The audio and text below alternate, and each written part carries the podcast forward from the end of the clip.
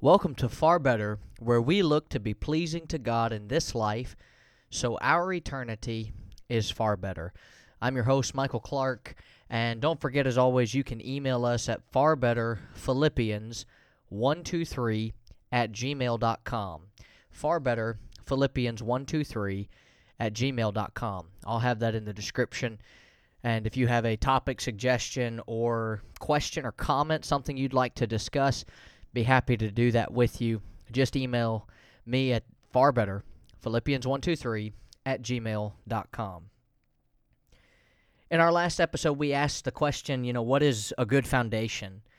And we discussed how Jesus laid out such a great narrative of what a foundation is and how the wise man who built his house upon the rock had no worry when the storm came because of that solid foundation. I want to ask you a question today on why is a good foundation important? What makes a good foundation work? I think if you're like I am, sometimes we've got that desire to be more efficient. We want to get more done. I, know mothers sometimes look at the house and say, How can I clean faster? Husbands sometimes say, How can I get the oil changed and the garage cleaned out and all of the things that I need to get done faster and still have enough time for my family? And so we always are looking for ways to be more efficient. But sometimes we will do what is called cutting corners in order and in an effort to be efficient. And the job is not done as it is intended and needed to be done. Look, I know when I was a little boy, I would be told to clean my room by my mom and dad. And I would go into the bedroom and I would think, man, this is going to take at least 30 to 40 minutes. And I want to play video games now. And so I would take everything that's on the floor and either shove it into the closet, shove it under the bed, or put it in anywhere in that room possible to get it out of the line of sight, as my dad would call it. I was always shocked when they would come in and immediately know what I had done. Part of the reason they knew that was I'd cut corners, the job was done too quick, which meant it was done incorrectly. And not only did I lose that 30 minutes by shoving everything into all these places and then getting a lecture from my mom and dad about why I was lazy and needed to be better, I then had to go back and take even longer to pull everything out from where I had hidden it and put it where it went. The stupidity that I had to try to cut corners ended up costing me more time than if I'd just done the job right the first time. We have that in the business world and in the even our own homes sometimes have corners cut when they were built. You look at a house that has been wired improperly. You can't leave that like it is when you discover it. You have to rewire the entire thing properly. What if our lives aren't built on a good foundation. And we're just discovering it. We're just finding out that everything that we had thought for the last several years is wrong. That's a shock. If you're sitting there today and you're realizing that everything you've worked toward seems to be for nothing, I sympathize with that. I empathize with you because I have had moments where I felt like I've done everything for nothing. But the good news is your life can still be far better. Why is it so important to not cut corners? Because it's not going to give us a good foundation. Jesus told me as such when he talked about that foolish man because there was the wise man, he built his house on the rock, but then there's that foolish man. You remember him, right? The guy who cut corners, built on the sand, probably even finished his house early. Let, us think about this for a moment. There's a clear picture provided in our minds when we think about a house built upon the sand. Have you ever seen a sand castle before? Maybe you've built one. I I personally never did. I, have never built any type of sandcastle, but I have seen pictures of sandcastles that are just impressive. They're phenomenal. What happens when the tide comes in? What happens when the water makes contact with that beautiful sandcastle. Well, it gets destroyed. It gets destroyed. And for the child that has just spent however long, or for the people who have just spent however long building this castle, building this sand castle, they're devastated when the tide comes in. Because all of their hard work is for nothing. You know, Jesus gives me that same parallel with this foolish man who builds his house on a sandy foundation. And what's the result? Hmm. That storm comes, and he's unprepared. He's unprepared. He's not ready to face the storm of life because he built on a sandy foundation instead of a solid foundation. I think for myself, and if you're like me, you'll understand what I mean by this. I often want to build on the sand. I often want to cut corners and take the easy way out. And it's a lot easier to put the clothes in the basket and put them by the couch than it is to take the time to fold them. But I got the laundry done. But I'm cutting corners and I'm not finishing it. And so when my wife comes home or every time I walk by the couch, I see a sandy foundation and my my whole world is not what it needs to be because I'm so stressed as the laundry piles higher and higher and eventually I have hours of work to do versus just a couple of minutes if I were to take it as each load finished.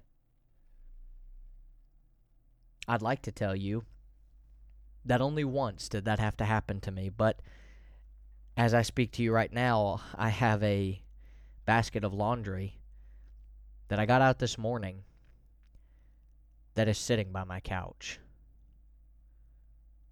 I still, at times, forget my own advice that I try to give myself and give others in the sermons that I preach because I am not perfect either. But you know what I'm discovering? That's okay. So long as I'm ready and willing to correct it and to fix it. The person who's willing to correct it, though, is the guy that when I leave for work, I have everything accomplished. Or as soon as I get home from work, the first thing I do is accomplish the tasks that I left unfinished the day before or the day I left. This foolish man, when the rains came and the floods with it, it destroyed his house. Why?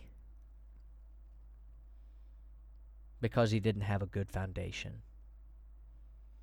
Let's compare these two individuals. Think about what we talked about with the wise man. He's tediously working, doing everything that he can to try to get this thing done and get it done right. And imagine the foolish man who is sitting there thinking, I've saved so much time and money and energy, and look at me getting to enjoy my house now while that man up there is still building on that rock. But the wise man may have labored for days after the foolish man had finished his house, but how did he do during the storm? You see, for everything that the foolish man gained in finishing his house, he lost when the storm came. And what about our churches today? Where we have people ask us, it doesn't really matter, right? What people believe. As long as I'm a good person. Can't we just accept anybody? and it doesn't matter if we make them a believer of Jesus or not. I mean, they're sitting in the pew. Why do we have to talk to them about the Lord? Why do I have to be the one to reach out to them? They're here. Isn't that enough? Or worship just isn't doing it for me lately. I'm going to go check out these other churches with their fun programs The emphasis isn't really on worship, but I'm going to have more fun. Are you building on sand when that's your attitude? Would I be building on sand if that was my attitude? Jesus would tell me that I was. Because he tells me in Matthew 7 that not everybody is going to get to heaven. And that there's a narrow path that I am on and that you are supposed to be on, where we're leading ourselves and hopefully others who will come with us to the promised land eternity.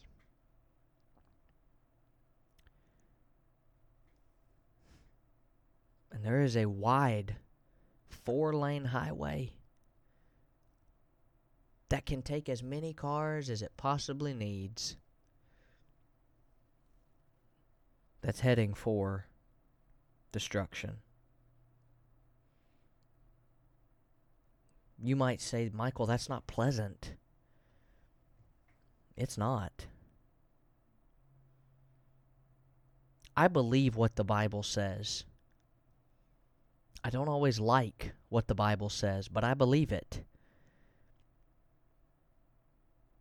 Guys, it, it, it's really important to understand that true obedience to God and His Word is not just doing the things that I like and agree with, but doing what He says because it's written in the book, because it applies to me. Some things in the Bible don't apply to me. I, I don't have to go out like Noah and build an ark. I don't have to go fight a giant like Goliath. But I do have to live a holy life because the Lord is holy. You know, Jesus could easily respond to us when we say that's not pleasant, that's not easy, by saying, going to the cross was not easy. But it was the only way to save you. And so I did it. What will you do for me with what I've done for you? You know, taking the easy way out doesn't mean we're building a better building. It doesn't mean we have a better foundation. It just means hmm, that we took an easier way for whatever the reason was, and we delayed the inevitable you know, you might be sitting here listening to the podcast and realizing that you've got that friend that you know is not in Christ. You have that person. And you have built on a shaky and sandy foundation because it's easier to be nice to them and it's easier to not discuss the Lord because you know the moment that you do, your friendship might be over. And so, why ruin a good thing, right? Friend, you're, you're building on a shaky and sandy foundation that is not going to last and inevitably will come. One day, they will ask you, whether it's in this life or the next, why haven't you told me about Jesus? If building on a foundation of sand doesn't matter, then why did the foolish man's house fall? It fell because it wasn't on the foundation like the wise man's was. And the Bible tells me that the fall of the foolish man's house was great. I don't know what happened to the foolish man after that.